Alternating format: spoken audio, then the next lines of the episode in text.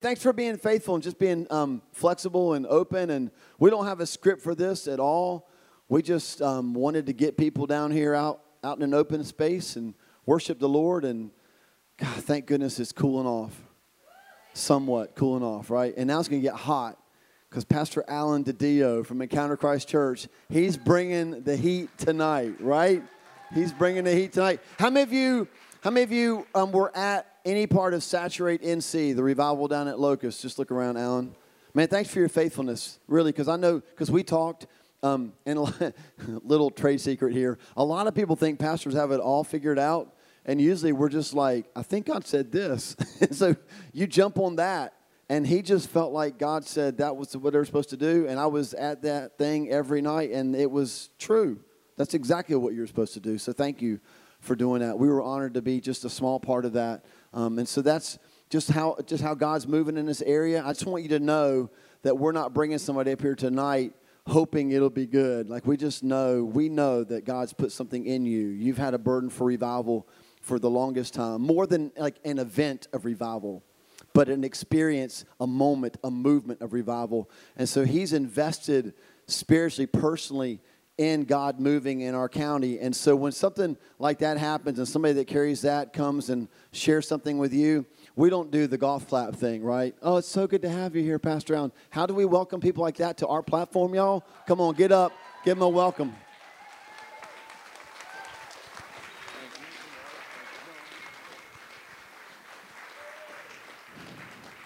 Would you just remain standing with me? Everybody stand all across this place. Lift your hands and just begin to pray for a minute. I sense something in my spirit.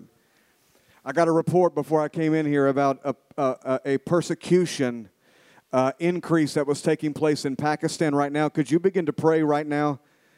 Can we push past the formalities just for a moment and let's, let's lift our voices right now lift those hands, lift those voices, and just begin to pray. You don't even need to know what to pray, but just begin to pray with your spirit, with your understanding. But let's take a minute right now to enter into a little bit of warfare just for a minute, just for a minute.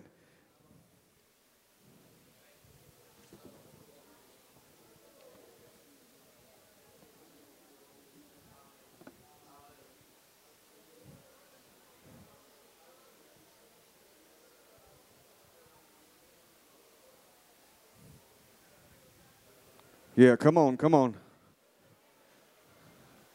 Well, I feel something different in here now. Something's about, we're about to break through into another level here in a minute. Come on, press in just for a minute. Press in just for a minute. Not just about persecution that's happening around the world, but what about what's happening here in the United States of America?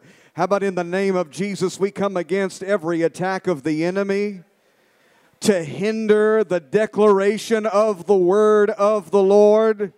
Right now, in the name that is above every name, we command every demon spirit to go in the name of Jesus.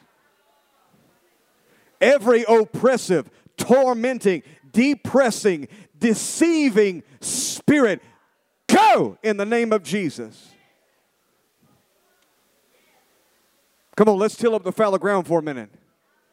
I know you don't, you don't need a guitar and drums to pray. Come on, let's till up the fallow ground for a minute. Lord, we come to you today like Isaiah and we say, Rend the heavens. Rend the heavens and come down. Come on, in your own way, in your own way. Rend the heavens and come down. What a dangerous prayer. Rend the heavens.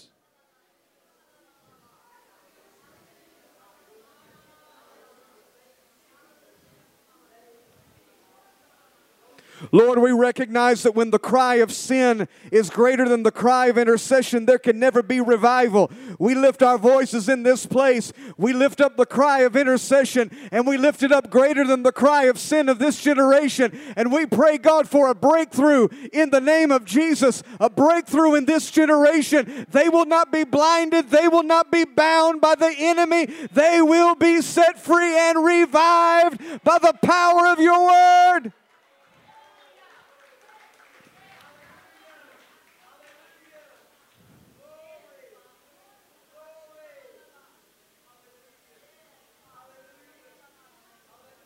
Rend the heavens, rend the heavens, rend the heavens. over the gathering. Rend the heavens, rend the heavens, rend the heavens, ah. rend the heavens.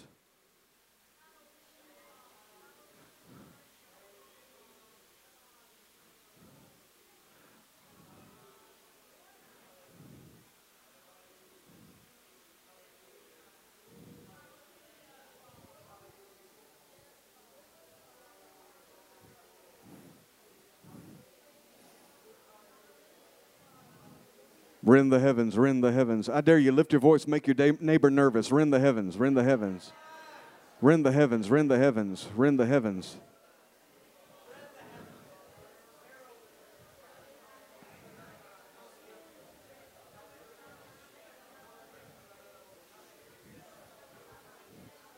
Rend the heavens. That's just King James. It means tear up the heavens. Tear it up.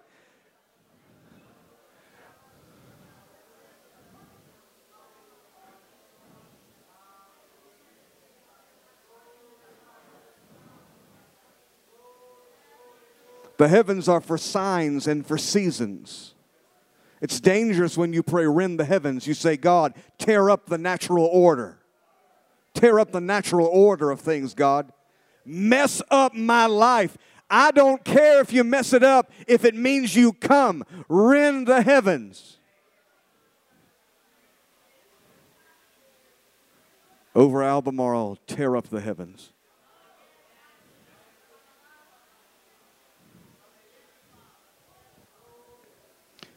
Come on, we're going to take two more minutes to pray. I know sometimes we're used to other people doing it for us, but I want you to pray. I want you to pray. So I, I, spent, I spent seven years in a prayer center before I ever preached a word. I prayed. I prayed every day, hours every day, before I ever preached, before I ever stood on a platform. I prefer this over all things. Come on, let's pray. Let's pray. Somebody needs to grab a hold of the horns of the altar and say, God, not this generation. No, not in the name of Jesus. Somebody needs to say, you know what? Tonight, I don't care what anybody else does, I am going to allow God to invade this space. I am going to increase the borders of his habitation. I don't, I don't care what anybody else does, but in the name of Jesus, I'm going to call God down on Albemarle, North Carolina.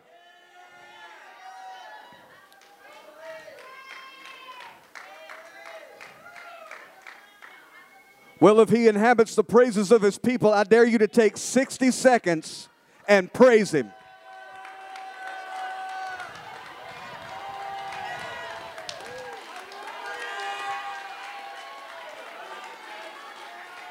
Come on, that's about 15 seconds.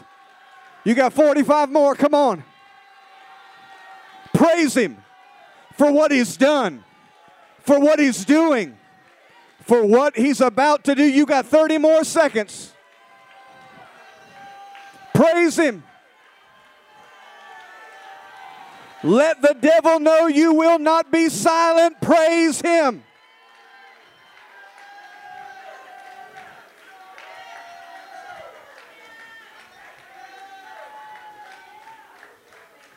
Ten more seconds.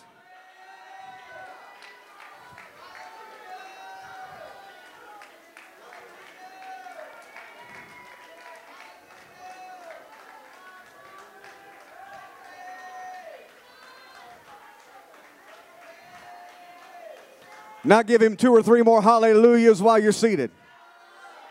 Be seated. You don't have to stop praising him when you're seated either. It's just a suggestion. Such an honor to be here. Hallelujah. Now the Bible says let all things be done decent and in order. So let me let me lay some things out. Shouting is in order. Clapping is in order receiving your healing, it's in order.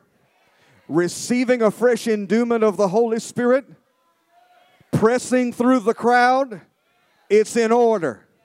Let your neighbor say, make sure everything's in order. Let me tell you what's not in order. Passivity is not in order. That's rebellion. Timidity is not in order. A timid faith will be intimidated. Say that's not in order. But a hallelujah, that's in order. Hmm. Ooh.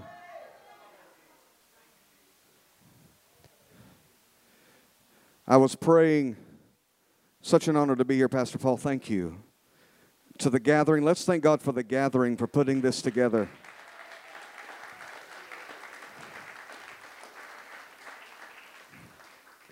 Fifty percent of regular church attenders say that they have not experienced the presence of God in the last year, if not in their entire lives. 50% of regular church attenders say they have not experienced the presence of God in the last year or if in their entire lives. And as I was praying about this, and as I was coming into this this evening, the Spirit of God spoke to me and said, For many that have gathered here this night, they are at a threshold moment. This church, the gathering, is at a threshold moment. They are about to cross over into a new season. It is not for everyone, but it is for the burning ones.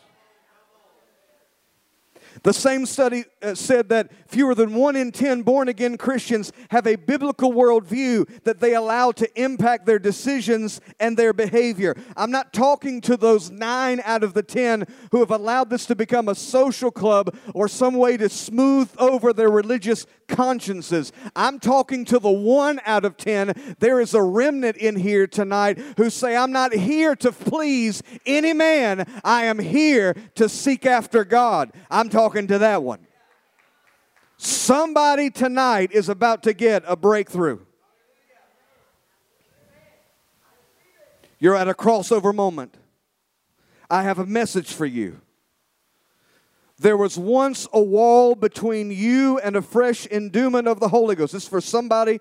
I don't know who this is that's going to be here tonight, but I know there's one person this is for. The wall that was between you and a fresh endowment of the Holy Ghost has been removed. And now there is a thin tissue barrier, and if you will reach out, you will break through.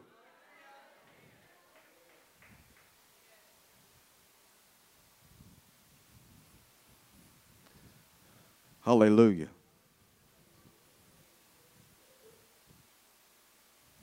Saturate taught me something. This last year has taught me something. And if you pray with your spirit, pray with your understanding, if you pray just under your breath as we as we take a moment here, would you just just pray? The intercessors who know what I'm talking about, just pray because we're going to stir something up here in a minute and release something that I think is going to change somebody's life more than a year ago, I don't know how long ago it was, the Spirit of God moved us to begin interviewing prophetic voices in the body of Christ. It was a tremendous step of faith, and we had no idea that anyone would agree to interview us. But shockingly enough, under the direction of the Holy Spirit, people began to reach out and we began to speak with different individuals. And it came to a point where even the Spirit of God in prayer would speak to me a name of someone that I did not know. I knew they were in ministry, but I don't know them. You know what I mean? I don't know their doctrine. I don't know their how, how sound they are theologically. I don't know that. And it was a step of faith. The Spirit of God I want, said, I want you to talk to them. And that began a journey with me of, of, of venturing out into different camps. And you may not be aware of this, but there are different camps in the body of Christ. And very rarely do they merge. Very rarely do they meet. In fact, in today's world, even with social media, it, it's not helping us reach more people. It's helping us to stay confined in our own little echo chamber where we have the same people with the same way of thinking as we have, saying the same thing back to us over and over and over and over again. So rarely do we venture out. And so if you're a traditional Pentecostal, you don't really you don't really go over into the, the, the prophetic area, the prophetic camp of the mood of God, or if you're more traditional, you don't really go into the Pentecostal camp, and, and then there's then there's among the Pentecostals and the charismatics, there's there's own divisions that have nothing to do with doctrine, but more to do with style. And we, we get nervous when somebody's going to come in and they, they're going to do a style that might be different from ours, and we're we're concerned about the, the doctrine. You know, we, we know they've got the central tenets of the faith, right? That's not what I'm talking about. I'm not talking about the core doctrines, I'm talking about the ancillary issues, and we're concerned they're going to mess things up and we have to clean things up. And so we divide ourselves from one another. We have been separated from our parts. And it breeds more radicalism, it breeds more extremism because I don't have a counter anymore to challenge me. Now I'm just in this echo chamber and we just get louder and louder as we talk to each other. And I said, God, concerning one particular place, one particular camp, I, don't want to associate with them because they're not sound doctrinally. Yeah, they've, they've got a hold of a, a passionate move of the Holy Ghost, but th- there's, there's room for error there, and I don't want to introduce that into my section, my camp. And God said to me, Well, if you're so concerned about doctrine, don't I need you over there with them? What happens when everybody who's concerned about doctrine leaves here and goes over here? And only those who are concerned about the moving of the Holy Ghost leave here and go over here. Then we get, we get radical emotionalism, dead formalism. And, and you understand when we're talking about the moving of the Holy Ghost, we're talking about word and spirit coming together. Two really entirely different things if you if you if you think about it, even emotionally and personally. You you like hanging around people who like talking about the things you like talking about. It's uncomfortable getting around people from a different camp. But I took a step of faith. And the glory,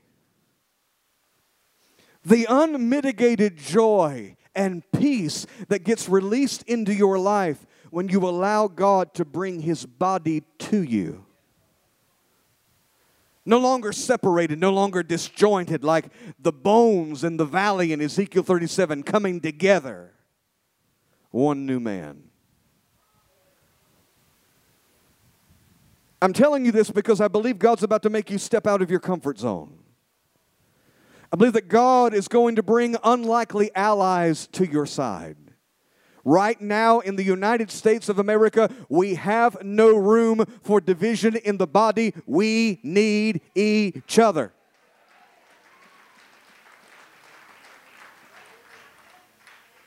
More than I need to agree with you on the gifts of the Holy Ghost. More than I need to agree with you on your eschatology. More than I need to agree with you on how you worship, how you praise. More than I need to agree with you on your preaching style.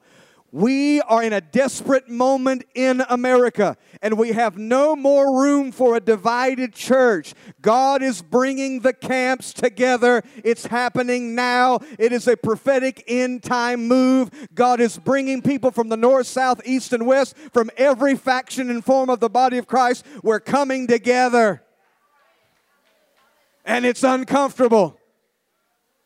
It makes me nervous. Thank you. How many of you nervous? No, don't. Don't look at the person next to you. I know you're talking about that. I'm telling that to you because we are about to enter into a battle. Would you go? To, I don't know if you have your Bible. If you have your Bible, you can go to the book of Ephesians. That's where we're going to be here in a moment. Here in a moment. The book of Ephesians, chapter number six. As I stand here tonight and look at what the Lord is doing in the gathering and through the gathering. I know the price that's being paid for even being here tonight. I'm not talking about monetarily. I'm not even talking about the price to put this event on. I'm talking about the decades of pressing into the kingdom, of praying, of standing in faith. There is a cost in Pentecost that few are willing to pay. And I can't tell you that most, or I can tell you that most can't get beyond their own pride. Most in the body of Christ can't get beyond their own need for control, their own desire for vainglory. Most, and I want you to get this in your spirit, don't have the humility to survive their own mistakes.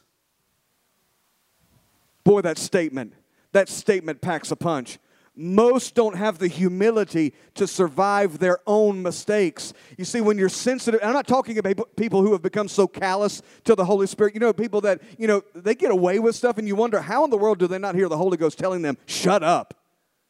How many of you know what I'm talking about? How do they get away? I'm not talking about people who are just so calloused they can't sense or feel the Holy Spirit. I'm talking about people who are sensitive to the wooing of the Holy Spirit, and your sensitivity to the Holy Spirit can be manipulated as a weapon of the enemy against you. Because when you fail, you feel the failure deeply. Because you realize you haven't just failed yourself, you haven't just failed man, but you realize you have offended the very nature of God. You have offended the very person of your Savior. And it, and it reaches you to your core and very few have the humility to allow the Lord to heal that failure.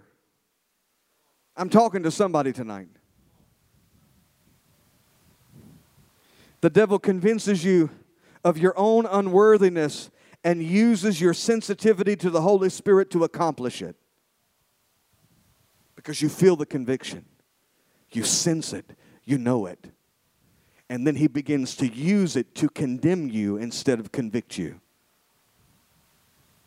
Do you know the difference between condemnation and conviction? Conviction is to your, is to your spirit what pain is to your body.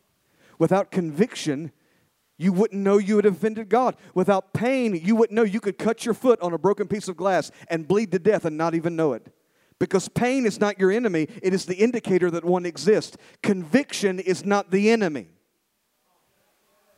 Don't get mad at your preacher for preaching convicting messages. Conviction is not the enemy, it's just the indicator that one exists. Condemnation is your enemy. What is how do I know the difference between conviction and condemnation? When you repent, conviction leaves.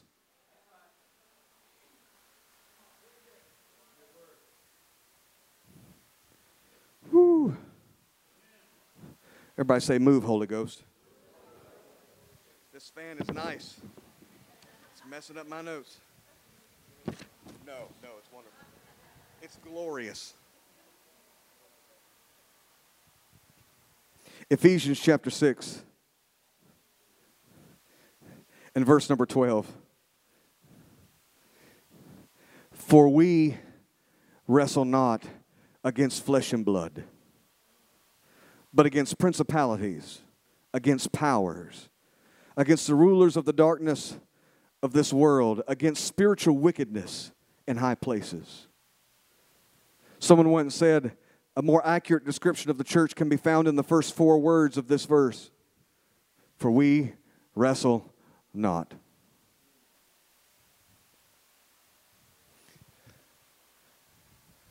We were, uh, we were smuggling Bibles into a Muslim nation, a place where if you were found doing such a thing, it could be torture, life in prison, death, because you're dealing with Sharia law.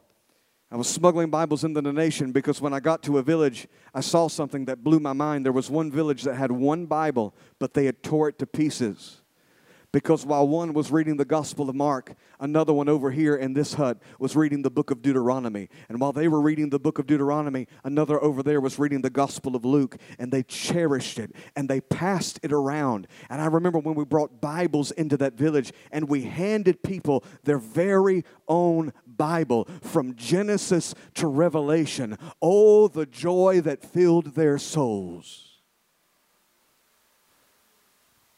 And God said, when you get back to America, I want you to make sure that you inspire men and women to love my word, to fight. You see, what they had done is they had fought for that word. They had fought to find a Bible. They had fought to cherish it and to care for it. And God rewarded it by bringing tons of Bibles to their village so that everybody could have one. I believe it's time for the body of Christ once again to fight for the Word of God. Not just fight with it, we've got to fight for the word of God. The Bible says in 2 Corinthians chapter 10, the weapons of our warfare are not carnal, but mighty through God to the pulling down of strongholds. I'm here to tell you, ladies and gentlemen, they can't keep you from carrying these weapons into your school. They don't show up on a metal detector. The weapons that you have can accomplish great things. COVID can't stop them. The United States government can't stop them. The censors can't stop them. In fact, the more you afflict us, the more we grow and the more we multiply. But for many, how many of you know what I'm talking about? Many in the church wrestle not.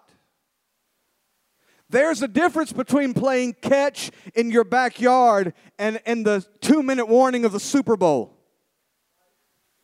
What's the difference? Eh, there's something on the line at the Super Bowl, and someone's trying to intercept the pass.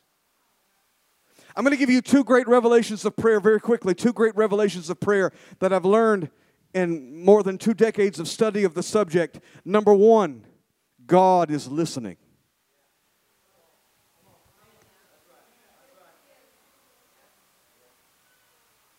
If you really believe God was listening, how would you pray? What would you pray? When would you pray? There was a small town in North Carolina back in the uh, early 1900s that had historically been dry, no alcohol served in that town. And the tavern owner or business owner wanted to build a tavern. And back then, when holiness was actually a thing, the church got upset. Now the church would partner with them, but we'll talk about that some other time. The church got upset and had an all night prayer meeting praying that God would stop the tavern from being built. During their prayer meeting, lightning struck the tavern and it burned to the ground the tavern owner sued the church, saying their prayers were responsible. The church, of course, hired, of course, hired a defense attorney to say we didn't have anything to do with it. The presiding judge over the case said, regardless of how this case works out, one thing is perfectly clear: the tavern owner believes in prayer, but the church does not. Come on, ladies and gentlemen, if we really believed in prayer, how much would we pray? How often would we pray? How hard would we pray? What would we allow to come out of our mouths? We wouldn't sit passively by. Isn't it interesting as we enter into a decade where God is calling the church to rise up and speak loud, to lift up their voice like a trumpet? All of a sudden, the world says, put a mask on your face. We don't want to hear you. We don't want to see. I'm not talking about masks. You want to wear masks? That's fine. I'm talking prophetically. The enemy is trying to silence your mouth. If we really believe that prayer worked, why would we go to church? Would we go in order to sit passively and hear some nice lesson? Or would we go because we believe that when we gather together, where two or three are gathered in that place, that He would be there in the midst of us, and that when we would decree some things, they would be established and we would be able to move some things in the Spirit? Do you realize why you're here tonight? You're not here just to receive something, you're here to move something in the Spirit to shift things in the atmosphere. But the problem is, is that most Christians act as though God is not listening. We're praying for the benefit of the people standing around us. We want to sound like we know what we're doing, or at least that we're not an idiot when it comes to prayer. First revelation, God is listening. He said, Call unto me, and I will answer thee and show you great and mighty things that you did not even know was possible. Call unto me, and I will. I don't know where we got a God that doesn't hear and answer prayer. I don't know where this theology came from, but I do know what my Bible says. What things soever you desire when you pray, believe you receive them, and you shall have them. I do know that Matthew 18 says, Whatever you bind on earth shall be bound in heaven, and whatever you loose on earth shall be loosed in heaven. I do know that this is the confidence that we have in Him, that if we ask anything according to His will, He hears us. And if we know that He hears us, then we know that we have the petitions that we have desired of Him. My God answers prayer. Elijah on Mount Carmel called fire down from heaven. How do we distinguish between the real God and every other false God? Our God answers. And He answers by fire. Revelation number one God hears when you pray. What is it? Number one revelation, what is it? Number two revelation, here it is. The devil's listening when you pray. This is one of the biggest revelations that you can receive because most believers passively pray and carelessly quote scriptures they really don't even mean, all the while the enemy is intercepting every prayer that comes out of their mouth. You have a spiritual foe. You want revival? You want healing? You want deliverance? Do you want to see God move in the schools in Stanly County? Do you think the devil's going to sit back and allow that to happen? The devil's listening when you pray. Good. Let him listen. He's listening when you pray. Do you remember Daniel? He began to pray, and after 21 days, the angel showed up, and Daniel said, Where have you been? You ever felt that way before? I mean, this was urgent. Where have you been? And the angel said, The moment you prayed, the answer was released. The moment immediately. In fact, I believe if you look in the Hebrew, it's just before it came out of your mouth, God sent me. Just like that. Well, why did it take 21 days? The prince of Persia withstood me. There was a warfare going on. Now, this will wreck your theology. Daniel prayed, God answered, and he still didn't have it.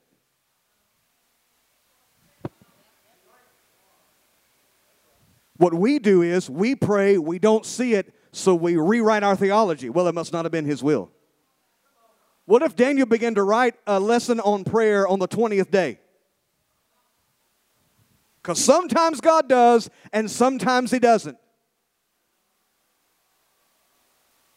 After 21 days, there was a breakthrough. 21 days, the angel broke through with the answer. Listen to me. Listen to me, brother and sister, every single one of you. I know you've been crying out to God. I know you've been praying for some things. You've been believing for some things. You've been fasting for some things. And I came here tonight to tell you the answer is already on the way.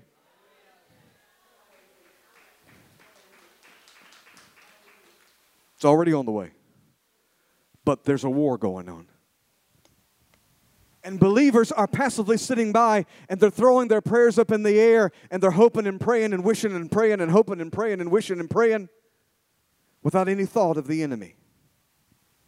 The weapons of your warfare are not carnal, but mighty through God to the pulling down of strongholds. Say, I have weapons you know, there's a prophecy concerning the millennium when Jesus returns, and the Bible says that we will beat our swords into plowshares. But what's happened in the body of Christ is we're so divorced from any anointing to understand the times and the seasons. We went ahead and beat our swords into plowshares a long time ago. And God's saying, I need you to beat your plowshares back into swords. We have taken the sword, we have taken the weapons and the implements of God's war, and that we have turned them into tools of maintenance to grow our ministries, to take care of our families. And God is saying, I want you to take what you're using for maintenance and I want you to turn it into an offensive weapon to go and take the city. And when you've taken the city, I want you to set it on fire according to the commandment of the Lord. Are you still praying with me? Are you still believing God with me? Are you still standing in faith with me? The enemy is listening. And the body of Christ has got to get a hold of that. If, if, there's one thing that's important in combat, it's situational awareness. More important than the weapon you carry is your, the awareness that you carry. It doesn't matter your weapon. In fact, if you didn't have a weapon at all, someone who is situationally aware can take out any adversary. That's how powerful situational awareness is. And we're just coming through 9 11. I'm just sharing from my spirit right now. We're just, we're just coming from, from inaugurating and, and, and, and remembering what took place 20 years ago, or at least looking back and seeing what we've forgotten over the last 20 years of the lesson that we were supposed to have learned. when planes collided with the Twin Towers, the Pentagon, in a field in Pennsylvania. The question was, how was this possible? How could this have happened? do you remember? I don't know. Some of you weren't alive back then, but I remember the committee meetings and the Senate hearings and the and the and the reports that were done. And when all was said and done, here was a summary of what we learned. They were at war with us, but we were not at war with them. That was the lesson that we learned. How is it possible that a ragtag group of people from a backwater somewhere, from a desert somewhere, could attack the greatest superpower on the earth because they were at war with us? We were not at war with them. Warfare awareness changes everything. It changes even the smallest things that you do. If you can get this to shift in your thinking and begin to imagine every moment of every day, the enemy is trying to stop this. Not to be fearful. I'm not talking to you about seeing a devil in every doorknob. I'm just saying being aware because it changes your posture. Even if you look at something as simple as walking into a grocery store, you do it without even thinking. You're scrolling through the notifications on Facebook and you're walking in, not think, thinking about even the cars that are coming at you. Something you do often, you know what you're doing. What would happen if you got a report that that week there had been 10 armed robberies in that parking lot? What would you do? Well, you probably wouldn't go. But what if you had to go because there was a sale on ice cream and the fast was ending and you got to get your ice cream? There have been 10 armed robberies. I don't care. Get out of my way. But you're not going to be scrolling through your phone, are you? You're not going to be casually walking in. Your, your head is going to be on a swivel. You're going to be looking around. You're going to have your keys protruding from your fist just in case. Or maybe you might have, you know what I'm talking about? Might just have your hand. What happens when you get warfare awareness in the body of Christ? How you pray over your food changes. How you pray for your pastor changes. How you pray for your Sunday morning church service, and when you walk in, you recognize that the enemy is doing everything he can to stop from allowing the gathering to accomplish what God has called it to accomplish. And so before I even walk through the doors, I'm going to begin to bind and loose. I'm going to be, begin to pray. I'm going to begin to enter in and allow God to hear my voice and allow the devil to hear my voice. And the Bible says that praise stills the avenger. So I'm going to praise my God in the middle even of my mess and allow the enemy to be paralyzed so that the word of God can be preached without interference and without hindrance. You have a part to play on the 14th row on a Sunday morning church service and nobody knows your name. When you walk in, your anointing adds to the atmosphere. Your prayers make a difference. Your warfare is needed. For we wrestle not against flesh and blood. Look at your neighbor and say, I'm sorry, I thought it was you.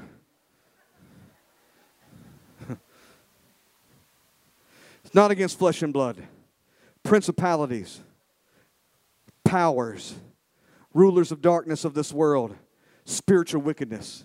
It says in one verse, I believe four times against, against principalities, against powers, against the rulers of darkness, against, against, against, against. Why? He didn't need to do that. He's saying something. That word against has to do with proximity. It's the same words that used in John chapter 1 and verse 1 when the Bible says the word was with God. The word that's used to describe the proximity of the word to God, this close, it's used to describe how close you are to principalities and powers every moment of every day.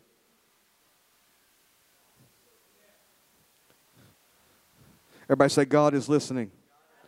Say, the devil is listening. And I could care less. He's bound in Jesus' name. Hmm.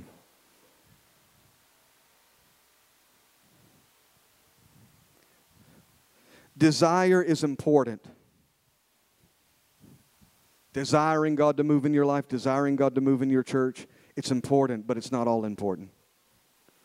Some things have to be contended for. Some things have to be fought for. Some things require a battle. And when you begin to enter into warfare, you'll, you'll recognize that the battle is not always without, sometimes it's within.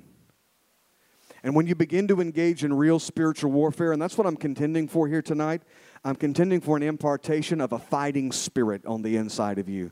That when you leave here over after these four days of revival, you'll fight to contend to keep that which God has given you and to advance it in your family and in the community. That's what I'm contending for tonight a fighting spirit to get on the inside of you. You recognize that in this battle, the first casualty has to be you. You have to be the first casualty. You have to put your flesh up on that cross and say, I'm not going to be offended. I'm not going to be hurt. I'm not going to be me centered. I'm not going to allow the failures of my past to hinder what I'm pursuing in my present. I am going to fight for the kingdom. We need to rend our hearts, not our garments. And when we rend our hearts, God will rend the heavens. I want you to stand up on your feet for a minute. I've got more to share, but I want, I want to do something right now.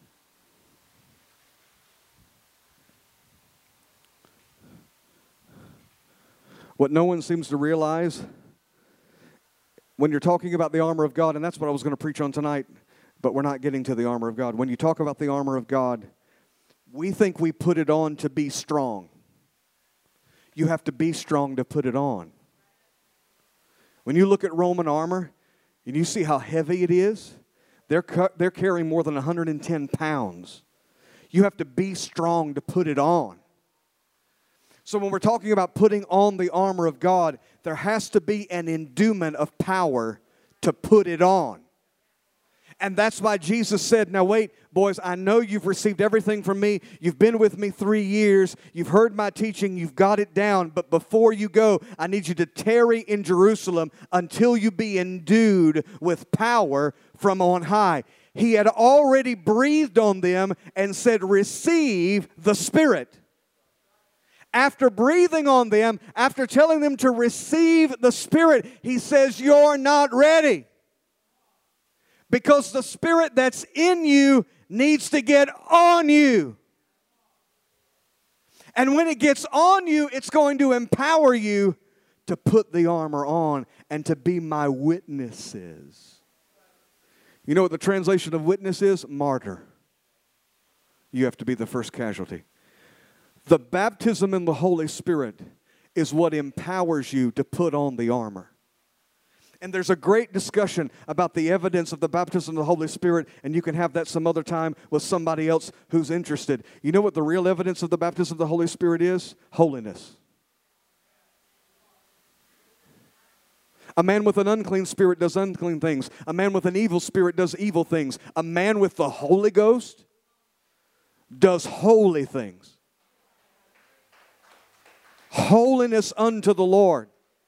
Holiness is power.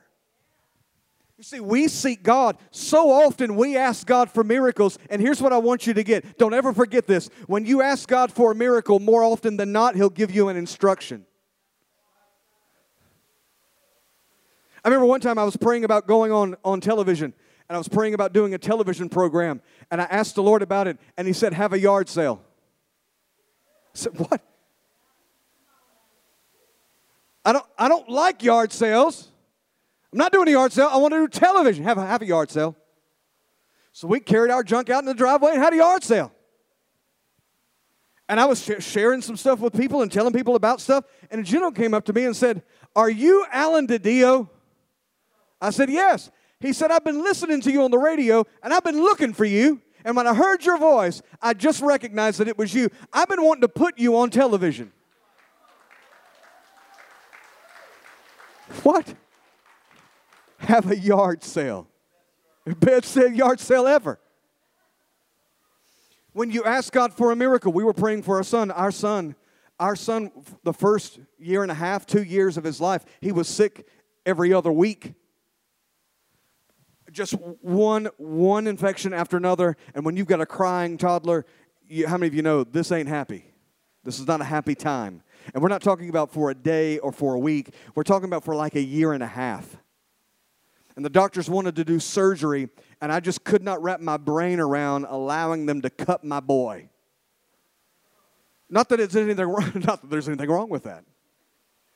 But I felt like God had something for us. So we prayed for healing, and God gave us an instruction. He said, Sow a seed. So we went to the church, we laid a seed on the altar. What's your name? Chandra? Could you two come here for a second? Could some people who know these folks and know how to pray come stand behind them for a second? Everyone, stretch your hands toward them right now and begin to pray. Stretch your hands toward them right now and begin to pray. I don't know, just as I'm talking about family breakthrough, God says, I don't hear anybody praying. Come on, you got to contend. You got to contend. You got to tell the devil, loose their family and let them go in the name of Jesus. You have to don't expect God to do it for you. He's given you the authority. One of the most horrific places you could ever find yourself in is when you're expecting God to do something for you, he's empowered you to do yourself. Come on, stretch your hands toward them and begin to pray as if your prayer was the only thing that was going to turn this situation around.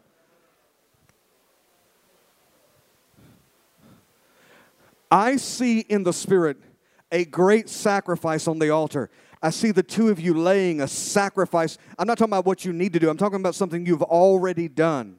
And the Lord says, You have sacrificed greatly and I have seen your sacrifice. You did it for another reason, for my kingdom. You sacrificed for my kingdom. But God says your sacrifice, like a sweet smelling Savior, is rising up before His throne. And He is now, it's like a memorial, and He's going to remember your family now. God is remembering your family, and He is releasing in the name of Jesus a, fr- a fresh door of opportunity on your family now, now, now, now, now, now, now, now, now, now, now, now, now.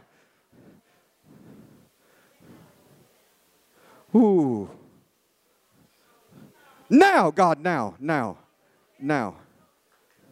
Something's breaking over their family, ladies and gentlemen. Something's breaking over their family. Come on, come on, come on. Pray, pray, pray, pray, pray, pray, pray, pray. It's already done. It's already done. You have sacrificed greatly for the kingdom, and now your sacrifice has become a memorial before God, and He is remembering your family. Ah! Come on, there's somebody who believes their prayer moves mountains. I need to hear you. I need to hear you.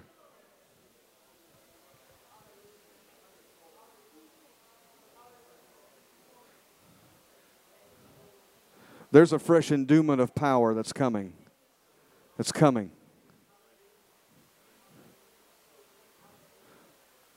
Oh, I, I feel the Holy Ghost moving. I can almost see him moving among these chairs right now. Moving among these chairs right now. Power. Power. A fresh endowment of power. I'm not talking about people who are casually interested in the Holy Spirit or the strength He can give them. I'm talking to somebody who says, Listen, I can't move further. I can't go one more step if I don't get an endowment of power. I need the strength of the Spirit of God to do what He's called me to do. I don't want to go another day. I'm hungry for the presence of God. I want a fresh baptism. There's some of you that have never been baptized in the Holy Spirit, but you want it. Some of you have been baptized in the Holy Spirit, but you want a fresh endowment. You've become stale. You want more. You need God to move in your life. If that's you, I wouldn't wait for an altar call. I would begin to move down here right now in the name of Jesus. You want a fresh move of the Holy Ghost in your life. Come on. Come on. Yeah, pray, church, pray. Intercessors, come down here and stand behind them. Give, come, come, get as close to the stage as you can. Get as close to the stage as you can and begin to pray. Just lift your hands and begin to ask the Lord. Begin to ask the Lord. Come on, come down here. Come down here. Come in close. We got to make room. Come in close.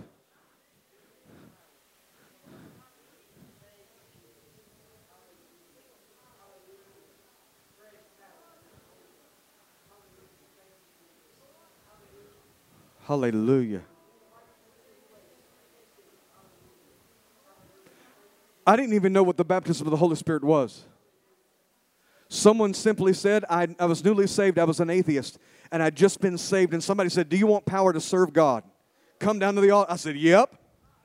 Sign me up. And I went down to the altar and I was just thanking him in faith, you know, just thank, thank you for giving me power. And that thank you turned into just some, it turned into a language I didn't understand. And I was like, what is going on? What is happening? And I didn't know that the Bible says that the Spirit of God will make intercession through you with groanings that cannot be uttered. I believe God is about to release some groanings in this place, some warfare prayers. You haven't known how to pray for your family. You haven't known how to pray for your job. You haven't known how to pray for your city or your church. But God is about to release a fresh impartation of glory, of glory, of glory of glory.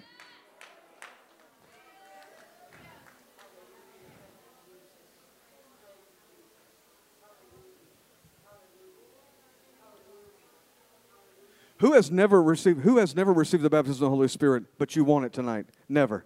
You that's you? Come stand right here. Come stand right here. That's you? Stay right there. Stay right there. Blessed be God forever. Is there anyone else? Anyone else? Get ready.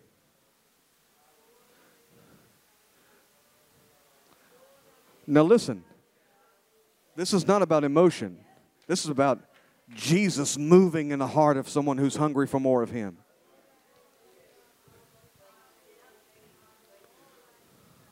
God's about to release some prayer languages in here. But here's what I need you to hear Jesus is the baptizer. That's why it makes me so nervous. There ain't nothing I can do. He is the one. And he said, Call unto me, and I will answer thee. If you ask me for bread, I won't give you a stone. You don't have to worry about getting the wrong thing. But in the Bible, throughout the book of Acts, the Bible says that the apostles would lay their hands. We serve a gracious God that when you can't hear him, he'll send a preacher along who'll speak to you in a, in, a, in a tone that you can hear. Or if you can't reach him, Paul brought handkerchiefs and aprons. And when you can't touch God, he'll allow a minister to lay hands on you and he'll touch you through them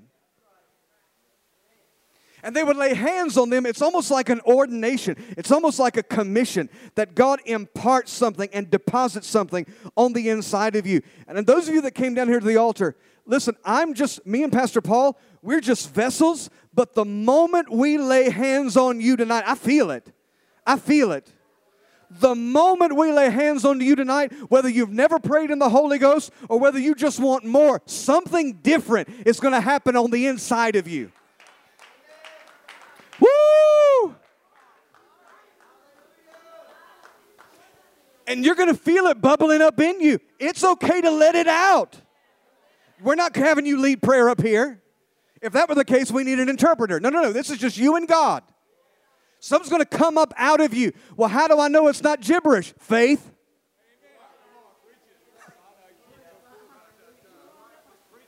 Faith. Woo! But here's the thing listen to me, listen to me. This is for somebody. This is for somebody. You can't speak two languages at the same time, nor can you drink with your mouth closed.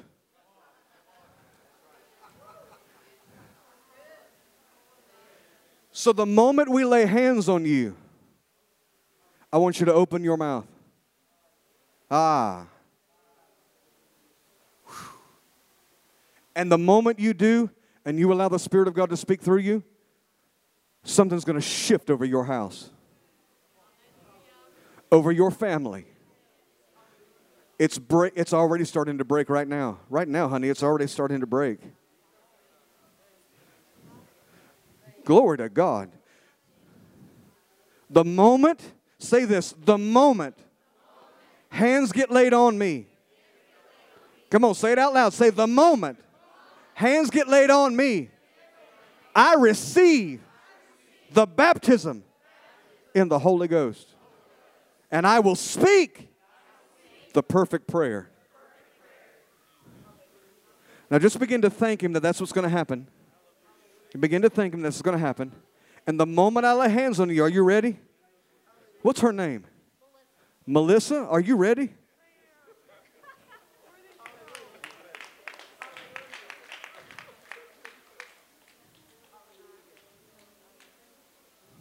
Stretch your hands toward Melissa now.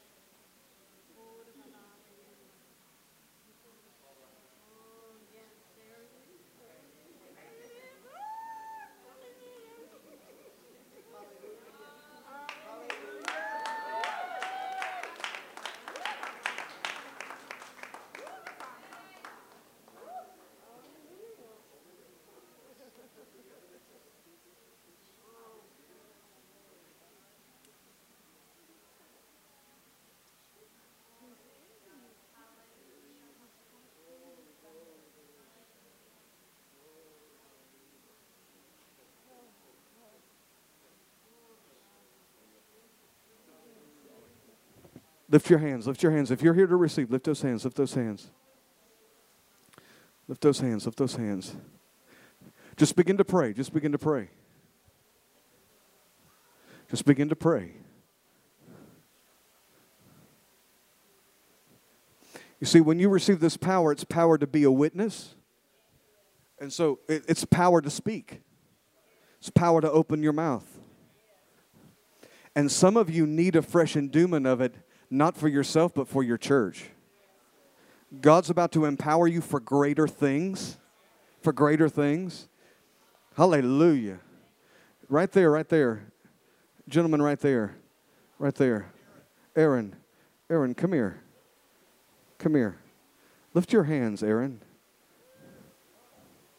Father, make him a pillar in the house of God. In the name of Jesus in the name of Jesus. Oh, yeah, yeah. The Lord said, I'm going to put my hand on him now, now, now, now. There it is. There it is. Receive. Now, now, now. Come on, I need everybody in this building to pray. Band, if you can come up here, begin. Come on, come on, come on, come on. Come on, I need some folks who can flow with me in the Holy Ghost for a minute. Somebody's hungry to break through. They're hungry for more of God, and they don't want to leave here until they get it. They want God to move in their lives, they want God to move in their hearts. Yeah, yeah, yeah, yeah.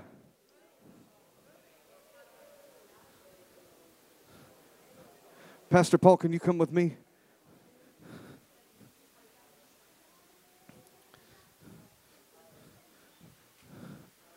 Stretch your hands this way. Who's this young woman right here? With this beautiful baby? Tasha? Hallelujah. Stretch your hands toward Tasha. Such a hunger for the things of God. The moment I saw you last night, the Lord said, I want you to lay hands on her for an endowment of power. Ah. You've reached a plateau, but God's about to break you through. Spiritually, you're coming up to another level. And when you break through this plateau, there have been people who haven't been able to come with you, but some of them are going to be able to come with you that you've been praying for. And so the moment I lay hands on you, there's a fresh endowment of power. If you can lift at least one hand, I know you're holding on to that baby. holding on to that baby. Oh God. Oh God. Stretch your hands toward her. Begin to pray. Begin to pray.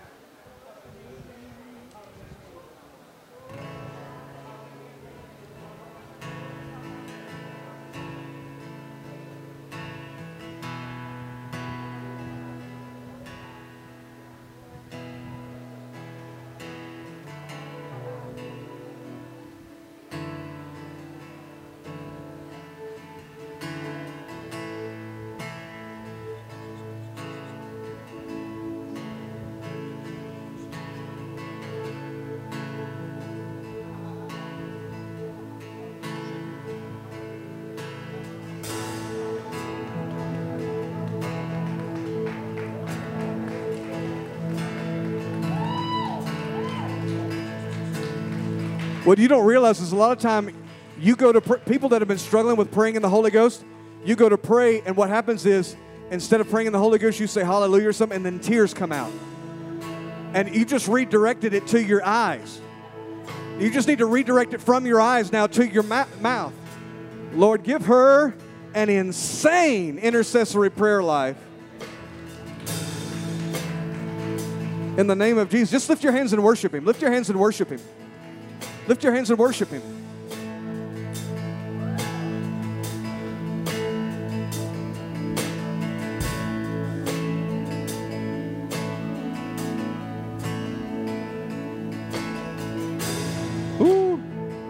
Can we take a second? Can we just take a second? Come on, let's let's pray.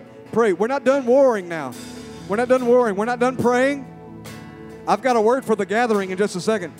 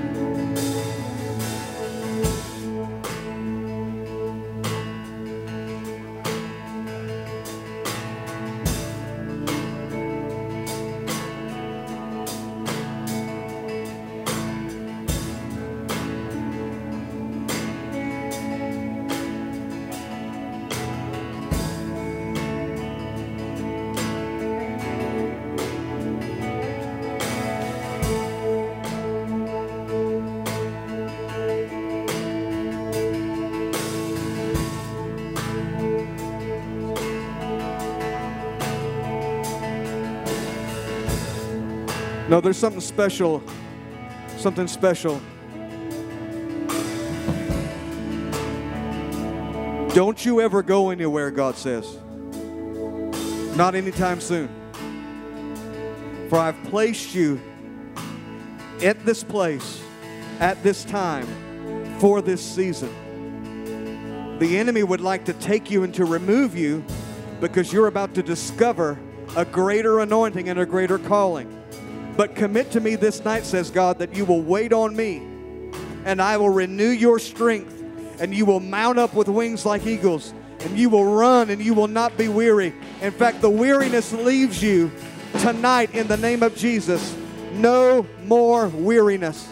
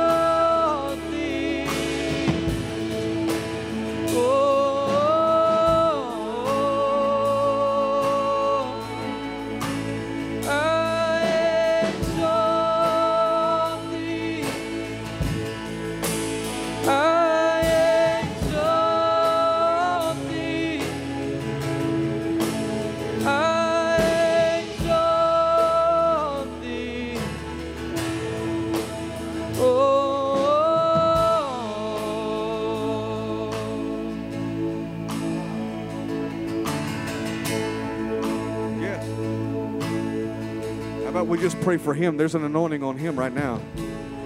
There's an anointing on him right now. God, I need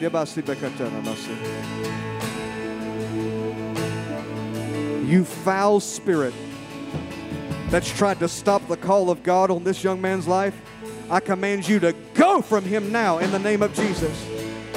I release a violent anointing on you to break through every line of Satan's defense.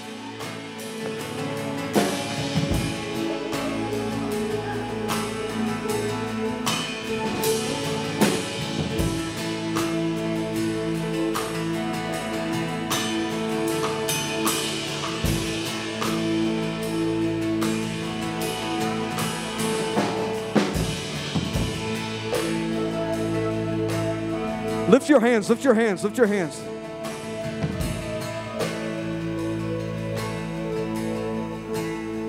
Hallelujah.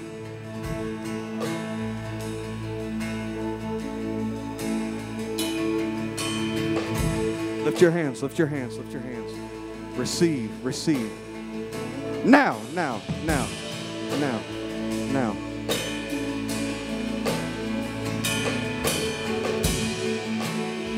Lift your hands and pray, pray, pray, pray.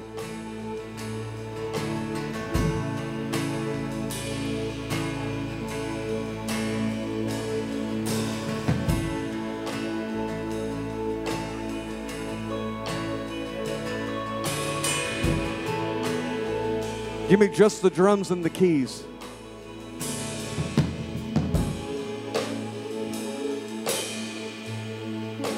Yeah, come on, come on, come on.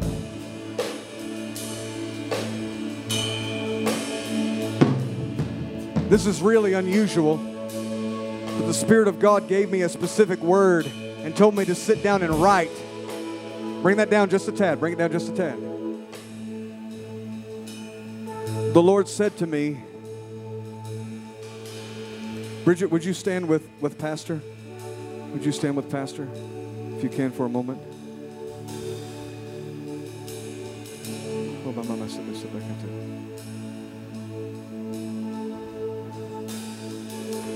He said, I have seen this pastor's heart. I have redeemed this pastor's heart. And now I will replicate this pastor's heart in the congregation.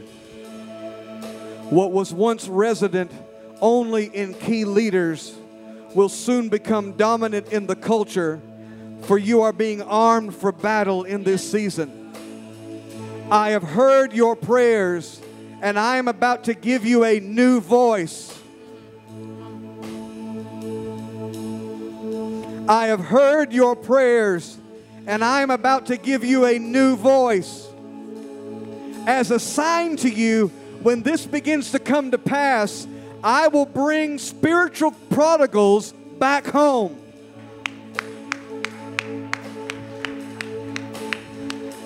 When you see this happen, know that I am accelerating my work in you and through you. God is about to take the gathering from a ministry to becoming an end time ministry.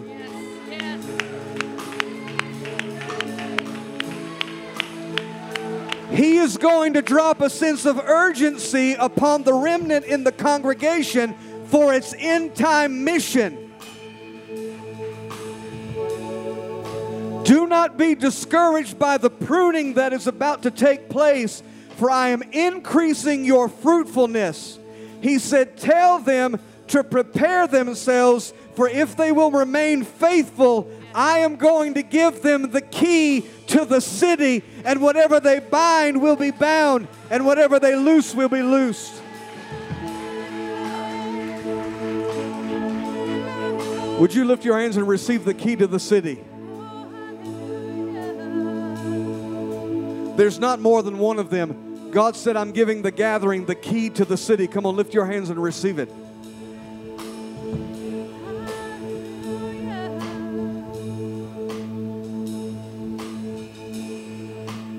I've given you the key, now I'm going to give you the kingdom people to bring it to pass.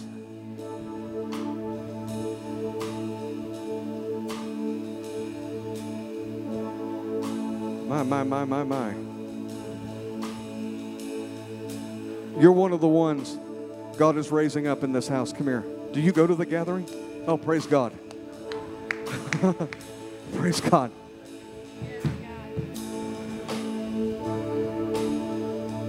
The culture he just spoke about that was is on the pastor that's about to get in the congregation. He said, You're one of the main ones that God is going to use to bring this culture, to bring this, to bring this. Your pastor will never feel alone because of people like you. Lift your hands right now. I'm going to pray for a fresh endowment of power on you now in the name of Jesus.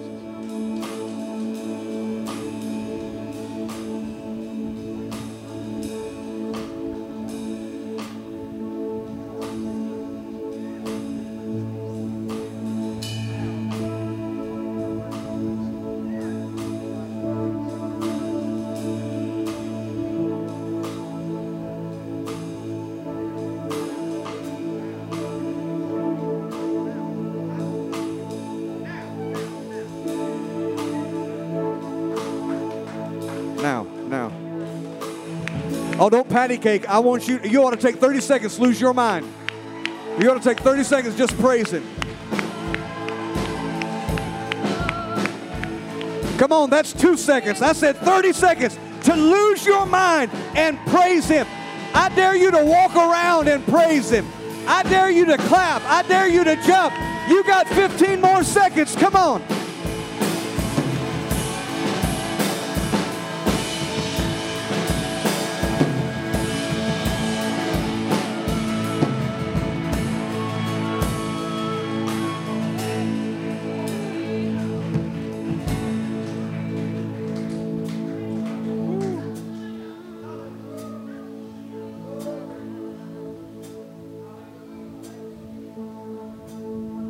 Come on, give me some more warriors down here. Give me some more warriors down here. Come on.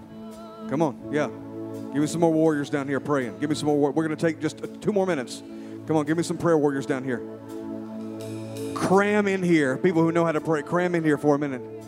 Something's shifting in the gathering this week. This week. This week, something's shifting in the gathering this week. This week, this week, this week, shifting, shifting, shift it shift it in the name of Jesus. Give her an anointing that shifts things in the atmosphere. That shift things in the ah, that shifts things in the atmosphere. Come on, come on, come on. Give me you came down here to pray. Let's pray. Let's pray.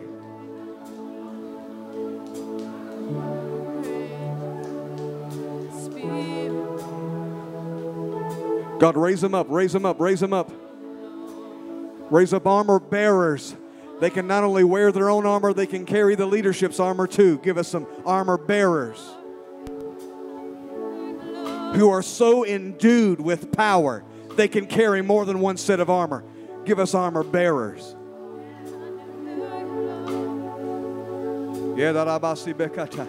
Hallelujah. Did you receive? Did you receive? Hallelujah. Come here. Come here. Lift your hands. God's not done with you. He's going to give you a double portion. Double! Now, now, now, now, now, now. Oh, my, my.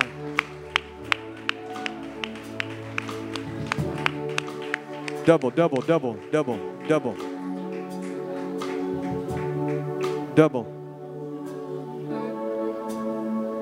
Raise up an army. The gathering. God is marshaling his forces. God is gathering his troops for a divine invasion on society.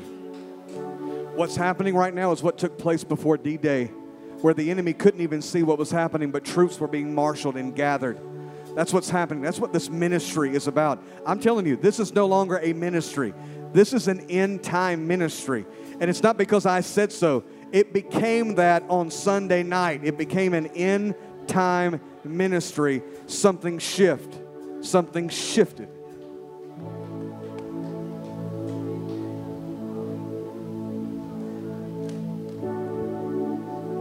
Glory. Glory. Glory.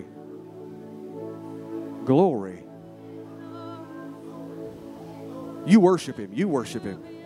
You worship him. Your way, but in a way the devil can hear it. Worship him. Worship him.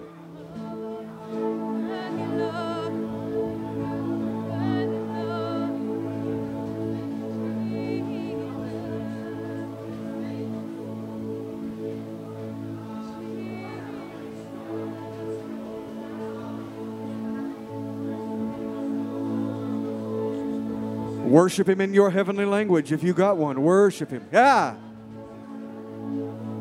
Ah. I started looking at their website today to try to get online. Mora- The Gathering Moravian Falls comes up. Moravians. We were looking up the gathering today online, trying to figure out how to give. I'm not real tech savvy, so I brought a check. And as I was looking it up, you know what came up? It came up in the search, it auto filled the Gathering Moravian Falls. the Moravians. They brought the camps together. They sold themselves into slavery to preach the gospel. come here, come here, come here, come here. You, come here, yeah, come here.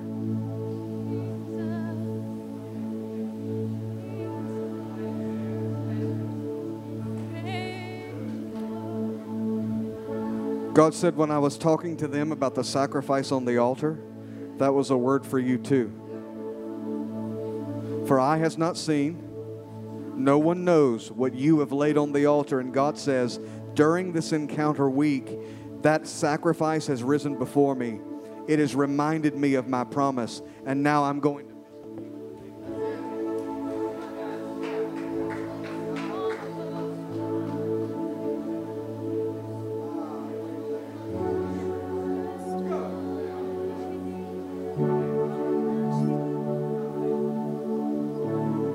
God doesn't just talk to people, talks through them. If you've ever laid a sacrifice on the altar, I dare you lift your hands and just tell the Lord, I receive. I receive. I receive. Now's the time to partner with the gathering. Now's the time. If you've been a casual attender, now's the time to be there every service, every time the doors are open. Nothing is more important. Now, now the key to your heart ought to be the vision statement of your church. If someone wants to get your attention, if they want to talk to you, you're bored unless you're talking about the vision of your church. Now is the time to engage, to let it become your life's blood. I'm not talking about something cultic. I'm talking about the vision of this church is the Word of God. It is the Great Commission. I'm talking about you partnering with the mission. This is the time, this is the moment, this is the season. And God is raising up an end time ministry, and He is going to give you the key to the city. Now, Father, we lift our hearts to you tonight. There's so much more that we could do here, but He's there with you to heal, to deliver, to set free. Just receive whatever you need. Whatever you need. And remember tonight, in fact, lift your hands and say this. Say this tonight, I receive a fighting spirit. I will not casually expect God to drop it on me in my recliner. I recognize I've been called to war, and I will be on the front lines in the name of Jesus. Will you thank Him for depositing that in you?